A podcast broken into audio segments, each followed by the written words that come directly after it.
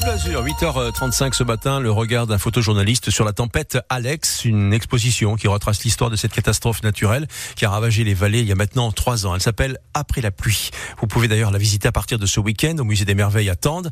Il y a des vidéos, il y a des sculptures, des peintures, des photos en noir et blanc qui capturent la, la désolation de ces paysages. Avec nous ce matin, le photojournaliste à l'agence de presse Gamma, originaire euh, de La Roya. Bonjour Monsieur Ray. Bonjour, merci de m'avoir invité. Merci à vous. Vous êtes un enfant de la vallée. Si on revient euh, si vous me permettez, trois ans en arrière. Quelles émotions vous traversent quand vous arrivez face à un paysage dévasté?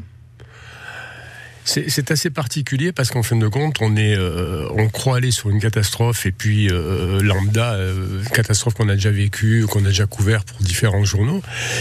Et là, euh, moi, quand je suis arrivé sur place après euh, une heure et demie de, route, euh, qui était quand même assez accidentée, les, rochers, les, enfin, c'était assez compliqué pour accéder jusqu'à Breil.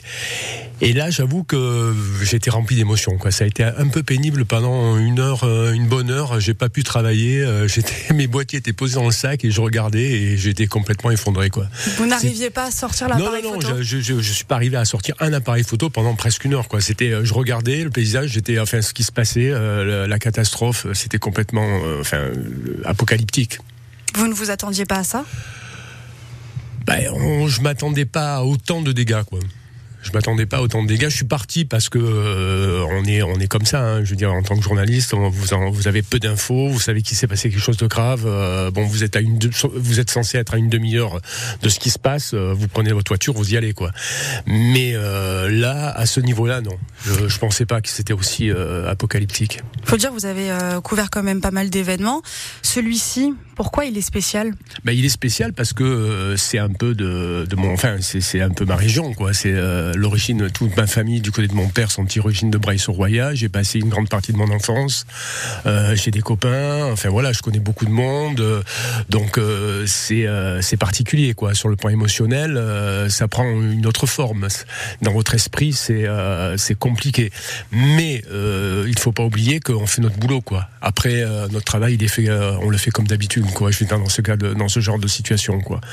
Après, c'est peut-être un peu plus facile dans certains cas parce que les verrous sortent, sautent un peu plus facilement, euh, le relationnel avec les gens et tout. Donc c'est euh, voilà, euh, c'est peut-être un peu plus facile, mais c'est d'autant plus émotif. Est-ce que parfois aussi l'appareil photo on le délaisse aussi pour aider? Oui, ça nous, mais ça m'est arrivé hein, d'aider les gens sur les drésines à monter, les drésines de la SNCF qui transportaient les gens qui étaient isolés et coincés dans les dans la vallée parce que le village était complètement bloqué, inaccessible. ça bah oui, bien sûr. Après le côté humain prend aussi le dessus. Hein. on n'est pas que des voyeuristes en, en quelque sorte. Mais euh, bien sûr, ça m'est arrivé d'aider les gens, de, décharger des camions pour apporter des vivres à la, drop zone de Bray-sur-Roya. Oui, bien sûr, bien sûr. Mais ça, c'est quand c'est humain, quoi. On peut pas, euh, on peut pas se réfugier euh, totalement et tout le temps derrière notre appareil photo ou notre caméra, quoi. C'est clair. Vous avez fait par exemple une dizaine de photos qui vont être exposées lors de cette exposition qui s'appelle Après la pluie à Bray-sur-Roya. S'il y avait une photo que vous devez retenir, laquelle, laquelle vous a le plus, le plus marqué? Ben, C'est pas une photo qui m'a marqué, ce sont des instants qui marquent. Euh, en fin de compte. C'est des instants qui marquent, qui, euh, qui sont ancrés dans votre mémoire, euh, des gens qui pleurent, des gens qui sont évacués, des gens qui ont tout perdu. Euh, et puis il y, y a, des situations où vous faites pas de photos, quoi. Parce que les gens sont, sont, effondrés et que vous leur parlez, qu'ils vous parlent.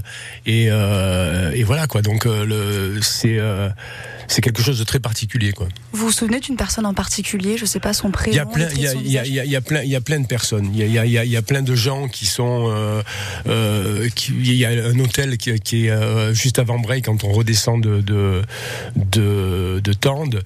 Euh, je suis allé les voir. Euh, je suis descendu. Ils étaient tous les deux. Leur maison était coupée en deux. Leur hôtel était coupé en deux ils, ont tout perdu, hein. ils, sont complètement effondrés. Euh, là, là, encore, j'ai même pas sorti un appareil photo, j'ai parlé, j'ai deux phrases. Euh, qu'est-ce que vous voulez dire pour, pour les réconforter Rien? C'est le reportage d'une vie? Non, c'est pas le reportage d'une vie, mais c'est un reportage qui restera, oui, bien sûr. C'est pas il y a plein de reportages d'une vie euh, quand vous avez 40 ans de carrière bien évidemment il n'y a pas un reportage qui sort de votre histoire il y en a plusieurs Et euh, ça, ça, restera un des, des reportages euh, qui m'ont touché particulièrement, c'est clair. Les émotions, mais aussi les conditions de travail ont été compliquées. Ah, les conditions, oui, les conditions de travail ont été compliquées parce qu'il n'y avait plus d'accès, quoi. Il n'y avait plus d'accès pour aller dans les autres villages de la vallée, Fontan, euh, La Brigue, Saint-Dalmas, Stande. Il n'y avait pas de, il y avait pas d'accès. Donc, je me souviens avec un, confrère de l'AFP, on est, on est passé à pied pour aller jusqu'à jusqu'à Fontan par la voie de chemin de fer. Deux heures et demie, on est arrivé, on était complètement effondré.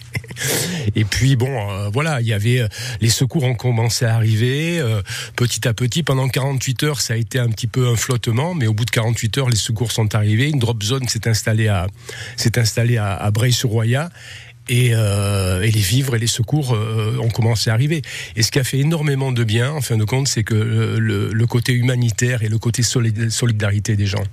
Il y a des gens qui sont venus des quatre coins de la France pour porter, euh, pour aider, pour porter secours, pour amener des vivres. Il y a des pompiers qui, ont qui n'étaient pas mobilisés, mais qui sont venus du centre de la France pour aider leurs confrères euh, de la région. Ça a été un élan de solidarité qui ça fait du bien. Quand on voit ça, on se dit bon, tout n'est pas perdu. Cet élan de solidarité aussi, euh, l'idée c'est de le transmettre, cette exposition après la tempête. Ben, l'idée en fin de compte, c'est que la, la, conservatrice du musée de de, des merveilles de Tendre m'a contacté au mois de mai parce qu'elle avait vu le livre euh, qui est issu de, de ce reportage.